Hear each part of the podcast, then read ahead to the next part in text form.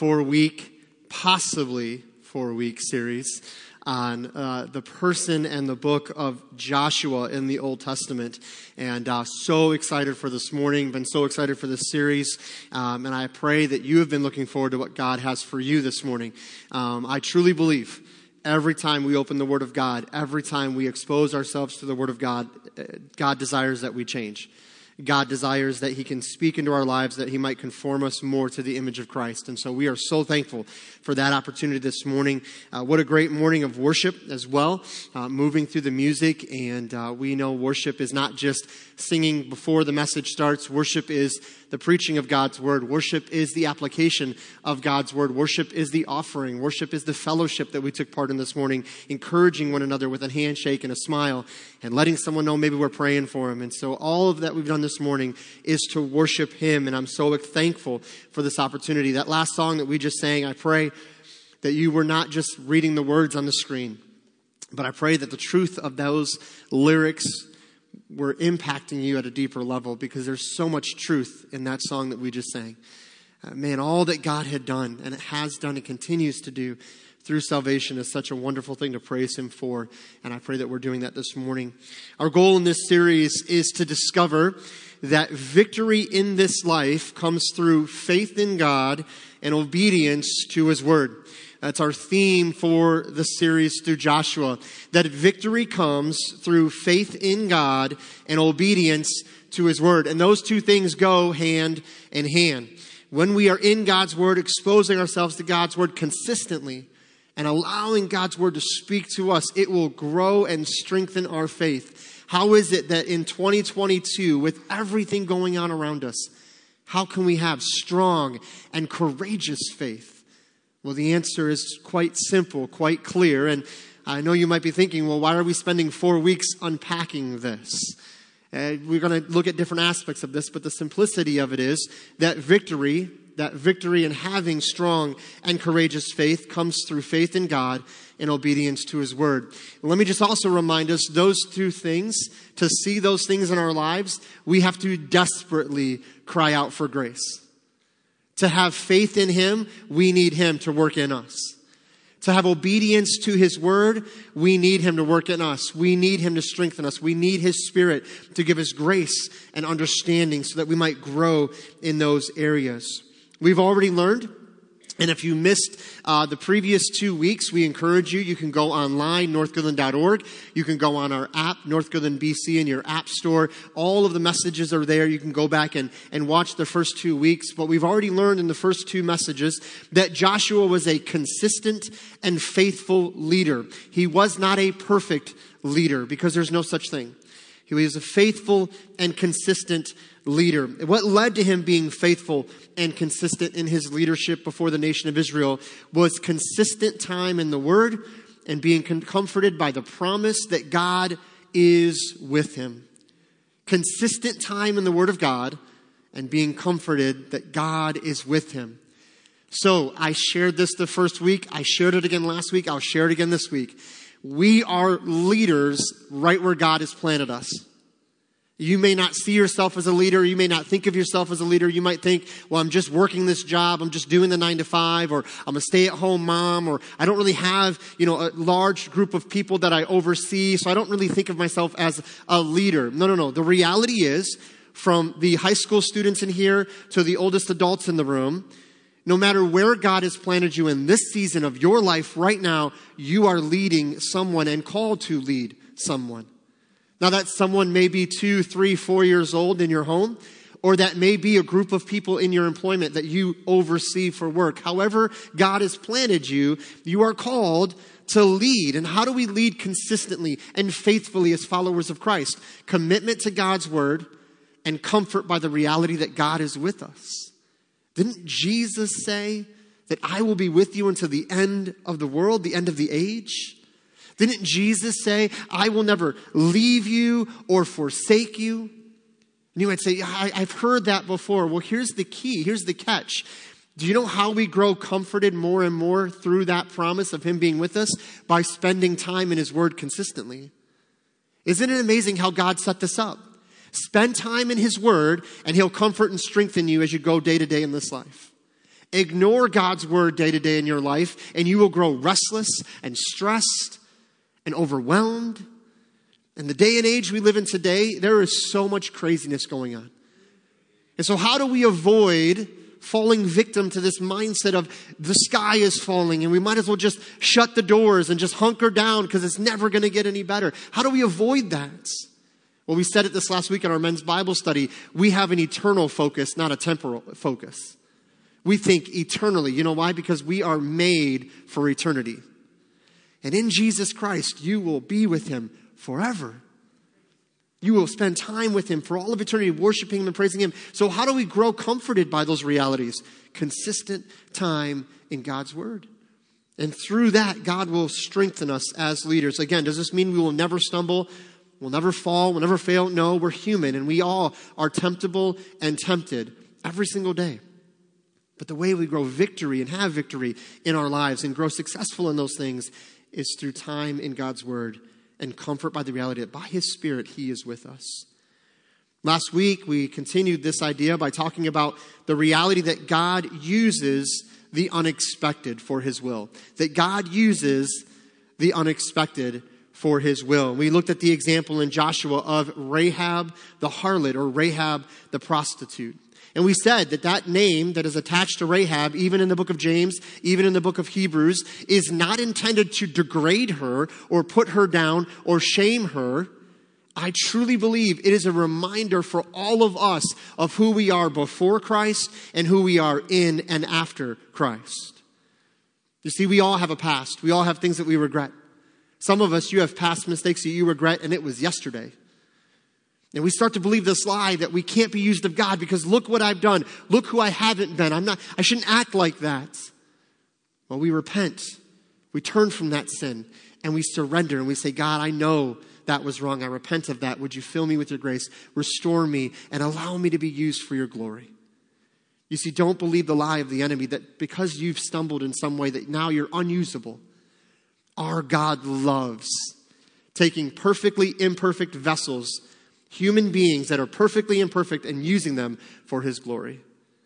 He, he receives glory in that. Because at the end of the day, when you do something for Christ, when you, when you see God move in a way and you're used in a way, whether it be to bless somebody financially, serve someone, pray for someone, share the gospel with someone, and they come to Christ, or you see this thing happen in their life, and they come to you and say, Man, thank you so much for being who you are. Thank you for all that you've done. You know how imperfect you are. And so what do you do? You say, All glory to God because it wasn't me, it wasn't my strength, my ability.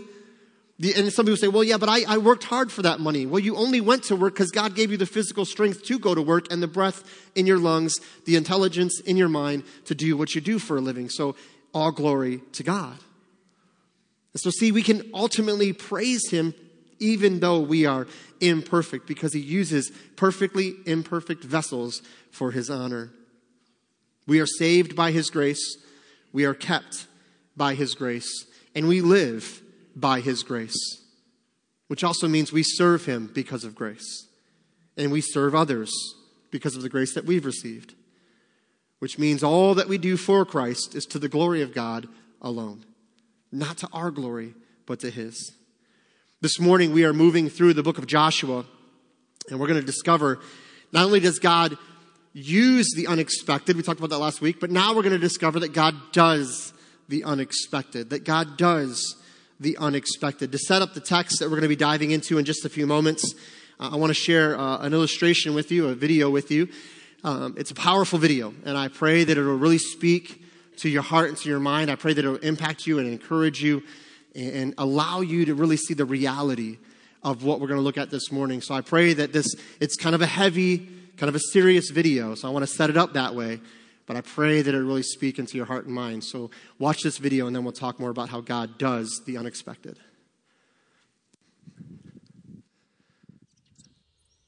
Did you hear something, Jean Claude? No, oui. I think someone has bumped our wall. Who are you? Who are we? I think we should ask, who are you? Oh, um, I am Joshua, and these are the children of Israel. Oh. Hello, children. Hi. It was nice to meet you. Now go away. Yes. No, you don't understand. God has given us this land for our new home. So, well, you're gonna have to leave. Oh, did you hear that, Jean-Claude? The little pecan says we have to leave. I'm a cucumber. that is hilarious. Let me point something out to you, Deacon. We have a rule. You do not. If anyone is to be doing the leaving, it will be you. that is right. Now listen to me. Our God said that this land was ours, and that all we had to do was follow his directions. So, I'm afraid if you don't come out, we're gonna have to come in there after you. I'd like to see you try. You can never get over our giant wall, tiny picker. yes, tiny pecan. You are not a mighty deer. You are just a baby gherkin. I'm a cucumber. oh, ooh, my sludgy.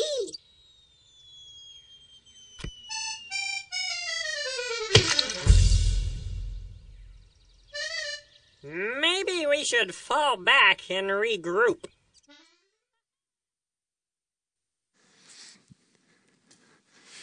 Was that too heavy for you guys? Was that too serious? Just curious, how many of you guys have seen that VeggieTales before?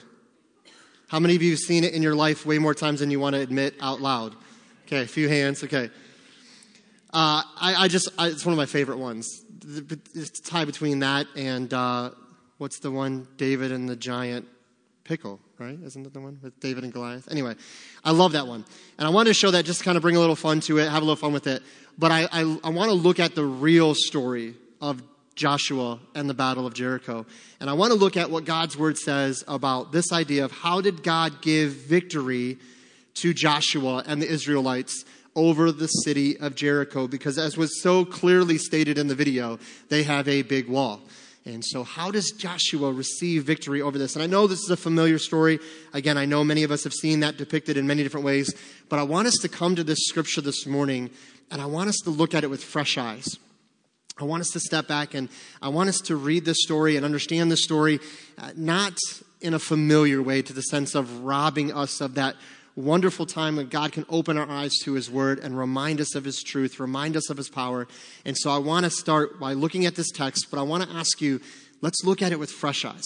Let's ask God to show us what is going on here and help us to grow in our faith, that we might be strong and courageous in our faith. And so, Joshua chapter 5, you can turn there with me. Joshua chapter 5. If you're using uh, one of the Bibles provided, there are Bibles in the seats there. If you're using one of the Bibles provided, you can just turn to page 169. 169, if you're using a Bible that's provided, Joshua chapter 5, and we're going to start in verse 13. We're starting a little bit before uh, the, the main kind of crux of the story, and I want to set the story up with what we see happening here and how Joshua was able to have victory over Jericho. So, Joshua chapter 5, and look at verse 13. And it came to pass when Joshua was by Jericho that he lifted up his eyes and looked, and behold, there stood a man over against him with his sword drawn in his hand. And Joshua went unto him and said unto him, Art thou for us or for our adversaries? And he said, Nay, but as a captain of the host of the Lord am I now come. And Joshua fell on his face to the earth and did worship and said unto him, What saith my Lord unto his servant? Let's pray and ask God to affirm these things in our hearts and minds. Father, we thank you for your grace and your mercy that meets us here this morning. We thank you for the worship that we've been able to experience, to be able to lift you up and to praise you and praise the power of your salvation. Lord, as we dive into this familiar text, I pray that you would allow us to see this with new eyes.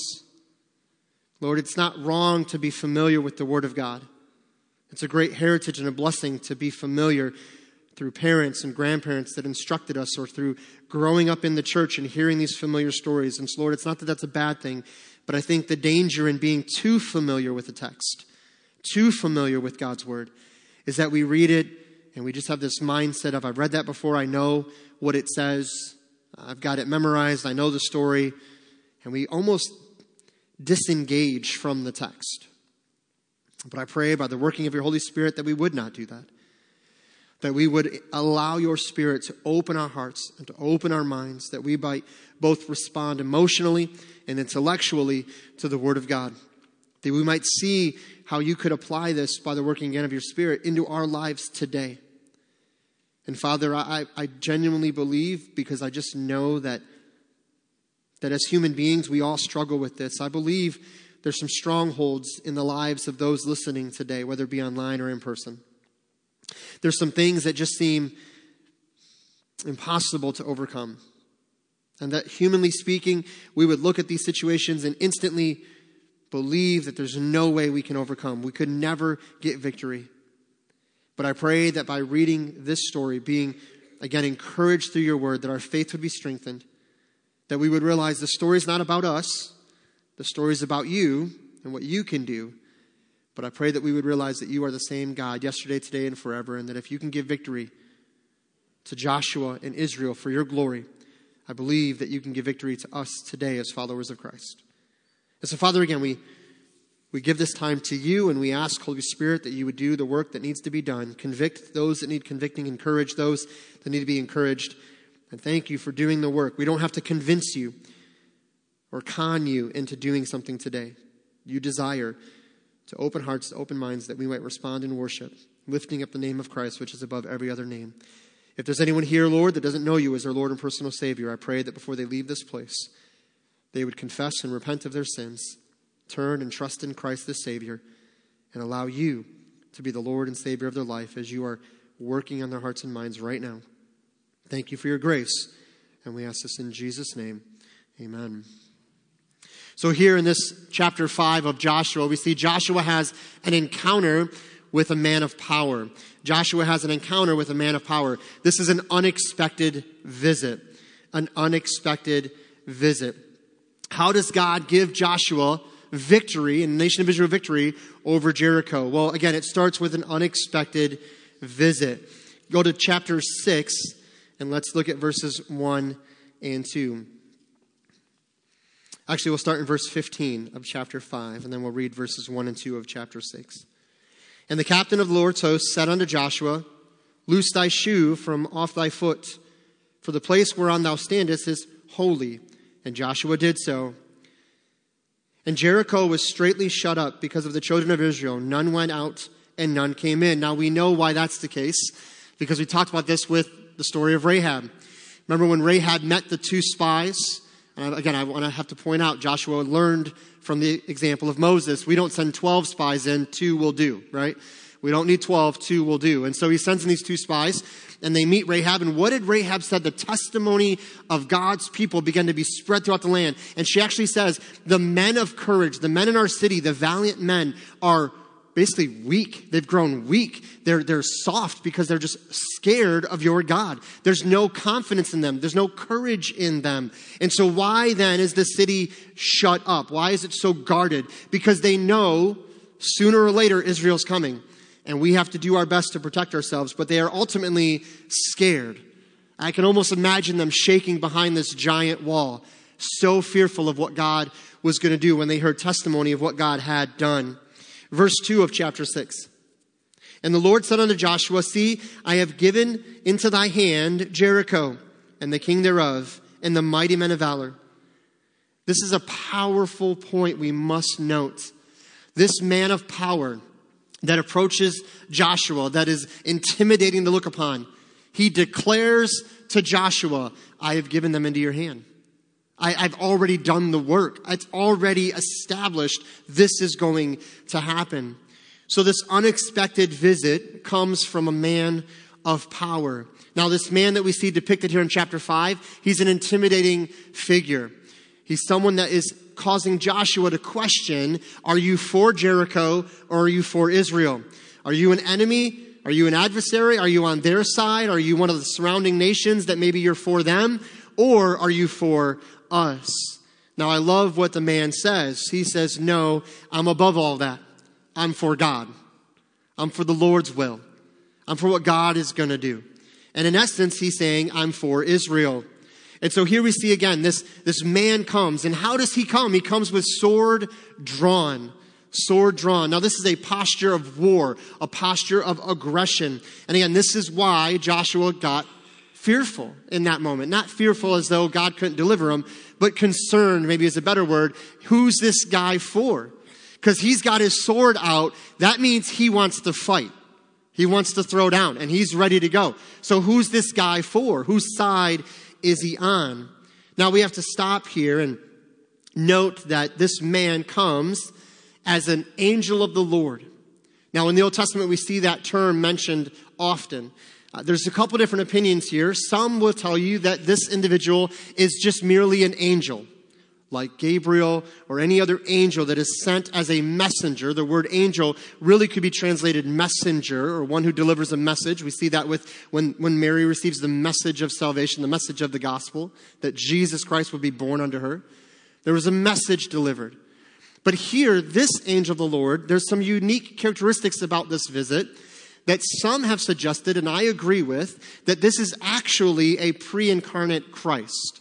This is a manifestation of Jesus Christ before he became incarnate, which means to take on flesh. So before he was born of a virgin, we know that Jesus existed from the beginning with God, right? There, he didn't come into existence. That is incarnation, incarnation. He came with God. He was in the beginning, right? John 1 1. In the beginning, God, right? Word was with God. So here we understand that God and this angel, this image of God is the same as far as divine. And we know that because this messenger receives worship from Joshua.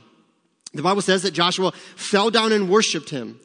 Now we know from scripture the only one that is worthy and receiving of worship is God. And we see this in the New Testament. Remember when, when Paul was ministering and they began to worship him? And he rent his clothes and he tore his clothes and he said, No, no, no, you do not worship me. I'm just like you. Even angels don't receive worship. Only God receives worship. Also note that when he appears before him, he says, take off your shoes because this is holy ground. Now this should draw our minds instantly to Moses and the burning bush in Exodus. When the, God spoke from the burning bush, it was holy ground. And we need to understand that this person says the same thing. So in my mind and in agreement with many others, this is most likely a pre-incarnate Christ. Now that's important to note because how does this man appear? This man appears ready to fight. This man appears as a warrior. And I think we need to reevaluate how we view Jesus. Because so many of us, we picture Jesus as the Sunday school flannel graph Jesus. You guys know what I mean? The very pale skinned, European, brown hair, blue eyed, right? I don't know how somebody from the Middle East looks like they're from Finland, but okay, I guess that's just how we're doing it. Right? That's, that's, we think of that Jesus, you know, that maybe hung on the wall of your grandma's house. That's just an image. We don't really know what Jesus looked like, by the way. We don't have a picture of Jesus in Scripture, meaning no one drew, John didn't write that. Let me show you what Jesus looked like. But here we see this image of Jesus, and it's so kind of permeated our thinking that we think of Jesus as weak. We read about Jesus being the shepherd who loves his sheep, and he does. Praise God, he does. Amen. He is the, he is the shepherd, John 10. He is the one that loves his sheep and cares for his sheep. But don't forget the same Jesus that is a tender and loving and careful shepherd to guard or to watch over his sheep is the same shepherd that guards his sheep from the wolves. He is not weak. He is not timid.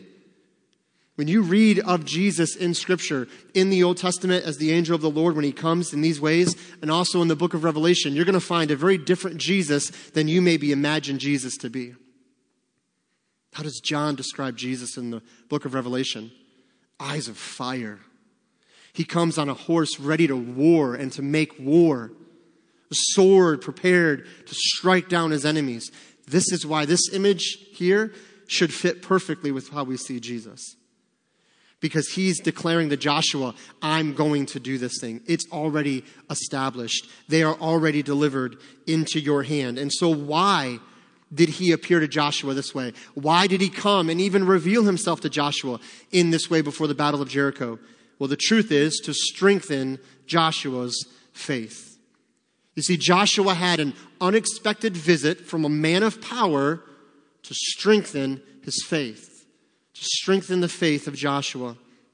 The truth is, and if we can all be honest for just a moment, we all need to be encouraged in this life in our faith. Amen? It is tiresome living in this world, is it not? I mean, we, amen. I, I could hear in that, yes, I could hear that weariness. Not only do we battle the world and the world system, now remember, again, your neighbors that don't know Christ, they're not your, your enemy. That person on the other side of the aisle from you politically, not your enemy. That person that says things against God, that claims there is no God, that speaks things against your God, not your enemy. The Bible makes it very clear that we have three adversaries in this life the world, meaning the world's way of thinking and living and being driven with the desires of the world, that, that mindset is an enemy to the things of Christ. Your flesh, by the way, is an enemy, is an adversary. James 1. Man, we love to blame Satan for stuff that we get ourselves into. The Bible says that that's in you. Yes, we're going to talk about it in a second. We have another, another adversary that baits the hook, but you bite the hook because your flesh wants that. And then we have Satan. And he wars against us and he sets up opportunities and environments for us to be trapped and ensnared. And we heard an amazing devotion yesterday from Pastor Nathan about how to guard against those things, right? To keep our mindset on the things of God, not to stray, not to get off course, not to get distracted, right? To stay focused on the things of Him, the things of Christ. And it's so tiring in this world because I feel like every day we're warring against one or all of those things, right? It's everywhere.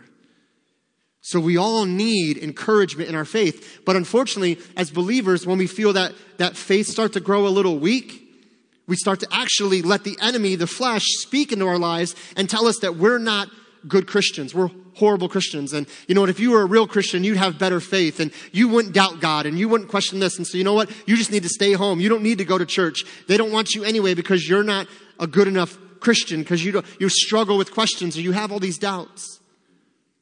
Isn't it amazing how when we grow weak in our faith, that the very thing that we should be running to, our flesh tells us to run away from? Prayer. We should be falling on our face, asking God to strengthen our faith, but we beat ourselves up and say, Well, I'm not good enough, and God doesn't want to hear from me. Time in His Word, and yet we deny the Word of God because we feel as though God doesn't want me to spend time in His Word because I'm not who He says I should be. I'm not where I need to be. See, we all need to be encouraged in this life in our faith.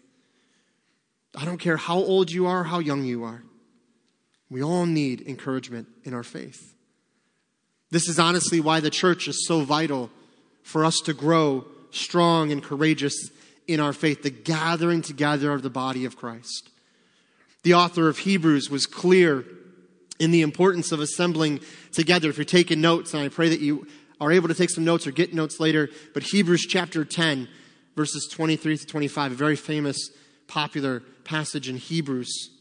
But in that text, the author of Hebrews encourages us and even in some ways commends us, challenges us to hold fast to that profession of our faith, provoking one another unto love and good works exhorting one another. And not just occasionally or once a week, but the author of Hebrews says, so much the more as you see the day approaching.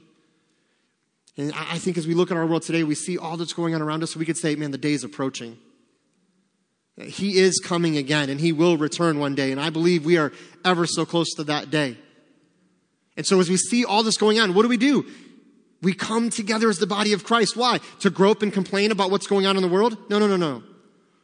No, we come together to encourage each other to say, listen, I know it's tough. I know it's hard, but you can do this. Christ in you. You can get through that because of Christ in you. And this is how God got me through that. And this is how God answered this prayer. And this is how we can pray for one another. We can provoke one another to loving good works. We can encourage one another in our faith to hold fast to the profession of our faith. And all of these things are extended to the church to the body of Christ.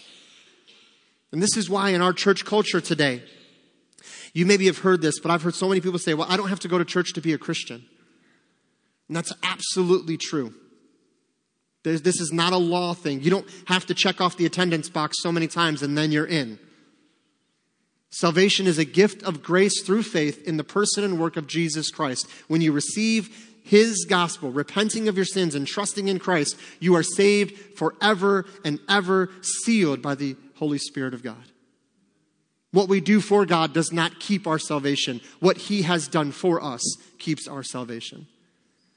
So then why do we gather? To check a religious box, to impress the people around us, to feel better about ourselves because now we're being spiritual? No, no, no, no.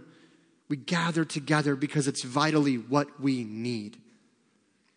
So, why did this man of power appear to Joshua to strengthen his faith? You see, the truth is, God has given us His Spirit, His Word, and His church to strengthen our faith that we might live in the day and age He's planted us for His glory and His praise, not to be overcome by the wiles of the devil or the stresses of the world, but to stand victorious not on our good works or our goodwill or our abilities and talents, but on His name for His glory by His grace. So we see an unexpected visit strengthened the, faith of Joshua. Secondly, I want to look at an unexpected strategy. This is where the part of the story gets very familiar. Unexpected strategy. Now, we're not going to read all of this encounter. Obviously, there's much here, and for time's sake, we want to pick out those parts that really speak to the key point of the passage. But I encourage you to read all of chapter 6. Again, as we mentioned before, maybe you would even begin reading through the book of Joshua on your own. Uh, this sermon series came out of a time where uh, a few months ago I felt God just laying Joshua on my heart. And so in my morning reading, I was just reading through Joshua chapter by chapter. Um, and I'll encourage you, if you don't have a devotional plan that you're following or a devotional book, um, just literally take a book of the Bible and just get a notebook next to you, a little pad of paper, and just start reading through a chapter and just make observations. Just write down what's happening in the text and then pray, Holy Spirit, give me wisdom that I might be able to apply this to my life. And then maybe you'll go a little farther and you'll get some resources like a study Bible or a commentary or something that might bring a little more understanding to the text. And next thing you know, you'll, by the end of a month or maybe a little more, have finished an entire book of the Bible. And you would have grown more than you can imagine. And then you'll, the Spirit of God will remind you, you can do this again and maybe you move to a next book. And I'm not saying you got to go in order all the way through all the books of the Bible, but maybe you would just begin to try to set this discipline of just 15 minutes a morning. I'm, I promise you, I know we're coming up towards the end of the year. If you make a commitment 15 minutes a morning to read the Word of God, watch how the Spirit of God changes your life in six months, in a year, I promise you, your mindset will begin to change. Your attitude will begin to change. The way you look at other people will begin to change. And it's not this, well, I did this, God, so you do that thing. It's as you grow in Christ, He'll begin to change you and conform you into the image of Christ. And so maybe tomorrow, maybe Monday morning, you're going to say, you know what, Lord, 15 minutes a morning. I'm going to commit that to you. I'm just going to read the Word of God for 15 minutes. Maybe you don't get through a whole chapter. That's fine. But just commit to that time. And I promise you, God will do great things in your life. Not necessarily things you'll see right away, but it'll change attitudes, it'll change mindsets, your heart, and other people will begin to notice the difference that God is making in you for His praise. Let's look at chapter 6, verse 3. So we see the unexpected visit, now we see the unexpected strategy. And ye shall compass, compass the city, all ye men of war, and go round about the city once. Thus saith, or thus shalt thou do six days. And seven priests shall bear before the ark seven trumpets of ram's horns. And the seven, seventh day you shall compass the city seven times, and the priest shall blow with the trumpets. And it shall come to pass that when they make a long blast with the ram's horn, and when you hear the sound of the trumpet, all the people shall shout with a great shout, and the wall of the city shall fall down flat, and the people shall ascend up every man straight before him. So here's the plan. Walk around the city once a day for six days. Seventh day, go around the city seven times, blow some trumpets and some horns, and everything's going to fall on the ground. Sit. That's the plan.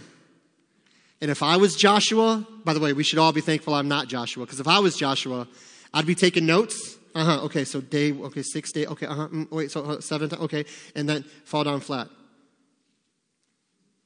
And I must have missed something here because all I'm seeing us doing is walking and blowing on some horns, right? And any and all trumpet players, of course, love this passage because they're just like, that's the power of trumpets, baby. That's what we do. I know my son loves that idea that, you know, he's a trumpet player. So he's like, oh, it's us. We have power. I'm like, okay. Um, whatever you say. But so here we see this plan. This is an unexpected strategy. I guarantee you, never before or never after the generals sit in a room. Hey, we got this enemy force. We got to overtake them. We got to, we got to overcome their city. What do you guys think? And some guy in the back raises his hand. Yeah, Bill. I don't know why his name's Bill. I'm going with Bill. Bill, I got an idea. Let's walk around the city. Walk around their, their fort once a day for six days, then seven times the seventh day, and then blow some horns. I bet it'll work. I read it in the book once. I think it'll work. Do you think the generals are like, that's a great idea, Bill? Get up here. You should be leading us. I, I imagine they weren't real happy with Bill. They were like, Bill, go find something else to do. You're in the wrong line of work, right? You got to find a different job, different career. But here we see this unexpected strategy of literally keep walking and walking and walking. I always think of Nemo, right? Just keep swimming. Just keep swimming.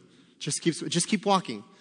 And on the third day, they get up. Hey, Joshua, what are we going to do today? Well, we're going to walk, guys. We're going to do some walking again.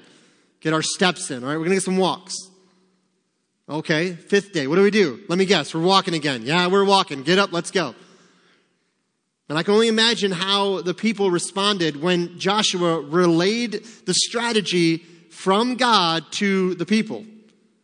So, so Joshua gets it. He goes, okay, I'm good with this. He goes to the nation of Israel. He's relaying the plan. You can't tell me there weren't some guys in the back that were like, I don't know about this. I don't think this is a great idea. But we must pause and note that before the strategy was revealed, that we see a national commitment to the covenant that God laid forth. So in Joshua, and we're not going to turn there, but for Joshua chapter 4 and chapter 5, I want you to jot that down. I want you to go back. I want you to read those two chapters again. Because what you're going to find is in Joshua 4 and Joshua 5, you're going to see the children of Israel crossing over the Jordan by the mighty hand of God, by the faithful hand of God providing for them again. And then you're going to see the nation decides to be in line with and keep the covenant and the sign of the covenant given to Abraham in Genesis 17.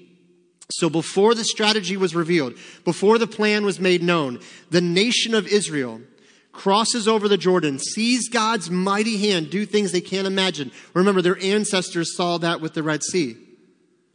And so God shows them, this new generation.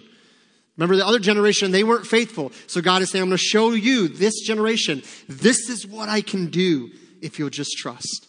This is what I can do if it's my will. And he does this amazing sign, this amazing wonder. And then the nation says, in agreement with the covenant of God, we're going to follow through on the sign of the covenant. And it's only after all of this, all of this takes place. And now God says, now this is what you're going to do. Do you see how God prepared their faith and then showed them the plan? And I guarantee you, had God revealed the plan before the crossing of Jordan, there would have been a lot of more Israelites that would have just been like, I don't know about this. All of this, all of this preparation leads to them stepping out in faith and trusting the word of the Lord. That's really what faith is. It's trusting in the word of the Lord when everything else says not to. Amen? What was Adam and Eve's problem? Oh, they ate some fruit. Eating the fruit wasn't the sin. We need to understand this. Eating the fruit was not the sin. Eating the fruit was the fruit of sin. What was the sin? When Eve replaced the word of God with the word of the serpent. When Eve stopped trusting in the word of God and started listening to the word of the serpent and said, hey, that tree's going to make me wise.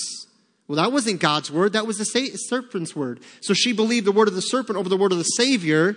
And as a result, sin entered in. And so what do we see here is the same idea. We need to trust in the word of the Lord. They are literally going to walk by faith, not by sight. I, love that. I love that the New Testament puts into print what we see exampled and demonstrated in the Old Testament. That we walk by faith and not by sight. As they journey around this city every day, they're reminded of the power of God. I believe they were worshiping God every single day. Just praising God. I do believe, and we showed you that VeggieTales more because I just wanted an excuse to show VeggieTales in church on a Sunday morning with adults. But I'll take that. I'll take advantage of that every single time. But as you see this type taking place, you, in the in the VeggieTales, they're dumping Slurpees. Remember, and they're getting them all covered with Slurpees, and they're persecuting them and making fun of them. I believe. I, I don't have scripture, so I believe the people of Jericho were maybe laughing at the Israelites a little bit. Uh, kind of like they laughed at Noah until that first raindrop fell. Oh, you guys are so foolish. Oh, you're so silly. And the minute they heard that first crack in the wall, could you imagine? You're standing on the wall, you're guarding the city, and all of a sudden you hear that wall start to crack. And you feel that little shake in the ground. All of a sudden, these foolish Israelites who trusting in their foolish God become very, very wise. And all of a sudden, fear begins to take you over while courage takes them over. And all of a sudden, now they begin to stand strong in the face of adversity. Remember, victory comes through faith in God and obedience to His word. We walk by faith, not by sight. You see, they're walking by faith under the mighty hand of God with an unexpected strategy produced an expected outcome. It was an unexpected strategy, but it produced an expected outcome. Go to chapter 6, verses 15 through 20 as we prepare to close. Chapter 6, verses 15 through 20. And it came to pass on the seventh day they rose early about the dawning of the day and compassed the city after the same manner seven times. Only on that day they compassed the city seven times. And it came to pass the seventh time when the priests blew the trumpets, Joshua said unto the people, Shout, for the Lord has given you the city. And I love this. The wall's not on the ground yet, right? And the wall's still standing. But they fulfilled the word of God. They were obedient to what God said. And by faith, Joshua knew, I don't have to see the wall fall to know the wall's going to fall. Because God told me it's going to happen. And so here we see he says to them, This is going to happen. Shout, for the Lord has given you the city, and the city shall be accursed, even it, even it and all there, that are therein. And the Lord, only Rahab the harlot, shall live, she and all that are with her in her house, because she hid the messengers that were sent. We talked about that last week. This is a covenant that was made between the spies and Rahab, that anyone in Rahab's house would be spared. It says here in verse 18, And you, in any wise, keep yourselves from the accursed thing lest you make yourselves accursed when you take of the accursed thing and make the camp of Israel accursed and trouble it. Chapter 7 is going to tell us a story about a man that just couldn't give or just could not resist temptation. Just gave in to temptation and it cost him dearly. Look at verse 19. But all the silver and gold and vessels of brass and iron are consecrated unto the Lord. They shall come into the treasury of the Lord. So the people shouted when the priest blew with the trumpets. And it came to pass when the people heard the sound of the trumpet, and the people shouted with a great shout, that the wall fell down flat, so that the people went up into the city, every man straight before him, and they took the city. This is not a fictional fairy tale story. This is not Cinderella. This is not the seven dwarves. This is history. This happened. And it happened because our God is the God that He's always claimed to be a powerful and mighty God that can overcome any stronghold, no matter how strong it may seem to those looking on. And He is God. Joshua and the children of Israel had faith that the plan would produce the victory that God had promised, even though the means was not what He would have expected. Again, can you imagine the joy and the praise that erupted from the Israelites the moment they hear the wall begin to crack. The reality is, we serve and worship a God that delights in tearing down strongholds. You can t- jot this down. 2 Corinthians chapter 10, verses 4 and 5. We serve a God who delights in tearing down strongholds. It brings him joy to tear down strongholds in our life. Why? Because he is a God who keeps his covenant for his glory and our blessing. I want to remind all of us that Jericho did not fall because Joshua was such a great leader or because the children of Israel willed it to happen. Jericho fell because the truth we read in Joshua 6 2 and verse 27. Go back to Joshua 6 2. And the Lord said unto Joshua, See, I have given into thine hand Jericho and the king thereof and the mighty men of valor. Verse 27 of chapter 6. So the Lord was with Joshua, and his fame was noised throughout all the country. And the Lord was with Joshua. The same Lord that said, I have done this already. It's already going to happen. See, Joshua was not the reason Jericho fell. The walking around the city was not why the city fell. The Lord caused the city to fall. So that at the end of the day, they could say, We didn't do anything. I mean, we walked around, but that wasn't really what did it. And we know that. It's all for the glory of God. Yes, the fame of Joshua and the reputation of Israel was spreading, but greater than the fame of Israel was the fame of their God. So I want to close with this this morning as we prepare to have a time of invitation. I want to ask you what strongholds in your life do you need to recognize as a stronghold and surrender for the Lord to tear down? What's a stronghold in your life that you've been refusing to recognize as a stronghold? That you've been refusing to, to recognize as a place of bondage for you? Maybe it's a sin issue that you find yourself falling victim to. You just can't seem to have victory over. It just seems to keep coming back again and again and again. It's just a stronghold in your life. Maybe it's striving for the acceptance of others. I just have to get people to like me. I just have to get people to love me. I just want to, I'll do anything to be accepted. Maybe it's just fear of man in other ways. So, what's the stronghold in your life that needs to be recognized and surrendered to the Lord? Because here's the truth of it when you, by God's grace, take your hands off the thing and say, Lord, I'm done, He will tear it down and he will tear it down and he will rebuild in its place a Christ likeness and a conformity to the things of Christ that you can't imagine. And I know what you're thinking, but Pastor, I've prayed that prayer. I've tried that. I've tried that so many times. Well, here's the thing with, with those strongholds when you surrender it to the Lord, leave it in his hands. Get in his word. Grow in faithfulness to His Word. Grow in faithfulness in prayer. Begin to look and lean into the things of Christ, not as a magic formula, but as a consistent way to grow in Christ so that He will strengthen your faith, strengthen you, so that you will find yourself not sinless, meaning perfect, but you will sin less. And you will see victory over those things. But the enemy doesn't go away, the flesh remains. We're still in this world, there'll still be temptations. And so, what do we do? We surrender every thought to Him. And we say, Lord, I take that thought captive in your name that I might glorify you. I'm going to ask you to bow your heads right there where you are. And as you begin to pray right there where you are, I genuinely want to ask you, with no one looking around, just between you and the Lord, what is that stronghold that needs to come down? What is that stronghold that is holding you captive. And it seems impossible, it seems overwhelming, but our God delights in tearing those walls down. And this morning, if you will surrender it to Him and you will cry out to Him, repent of that and turn from it, I truly believe that you will, maybe ever so slightly, you'll hear that wall start to crack. And you'll hear that wall start to shake.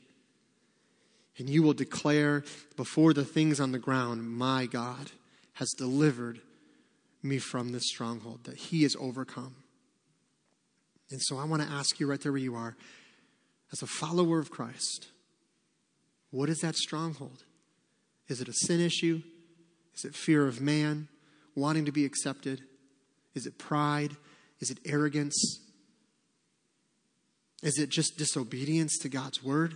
You know He's called you to do something. You know that He's laid it before you with gifts and talents and abilities and opportunity, and you're rejecting it because you're fearful of failing or fearful of not being good enough, or you've just grown apathetic and you just don't care. Whatever it is, would you surrender today that stronghold and let Him bring that thing down? Victory comes through faith in God and obedience to His word. Father, may you be glorified in all that has been said and done. I pray, Lord, if there's anyone here who doesn't know you as their Lord and personal Savior, that they would come to know you before they leave this place, repenting of their sins, turning and trusting in you, receiving the death, burial, and resurrection of Jesus Christ as payment for our sin, and, and desiring with all that is in us to live a surrendered life to you. And so, Father, do this work, Holy Spirit, do this work in whatever way it needs to be applied. And Father, may you be glorified as you tear down walls in our lives, and that we would stand and say, It's all by the grace and glory of God. Thank you, Father, for how you work. In Jesus' name, amen. Would you stand to your feet this morning as we are led in a song of invitation? Would you come? You got a stronghold that needs to come down? Would you come and surrender? Would you come and bend a knee and say, Lord, I need you to tear this down in my life? I'm so tired of living in bondage to this thing. Whatever God is doing, would you come and pray and just spend time with Him? Maybe here at the altar, there in your seats, would you?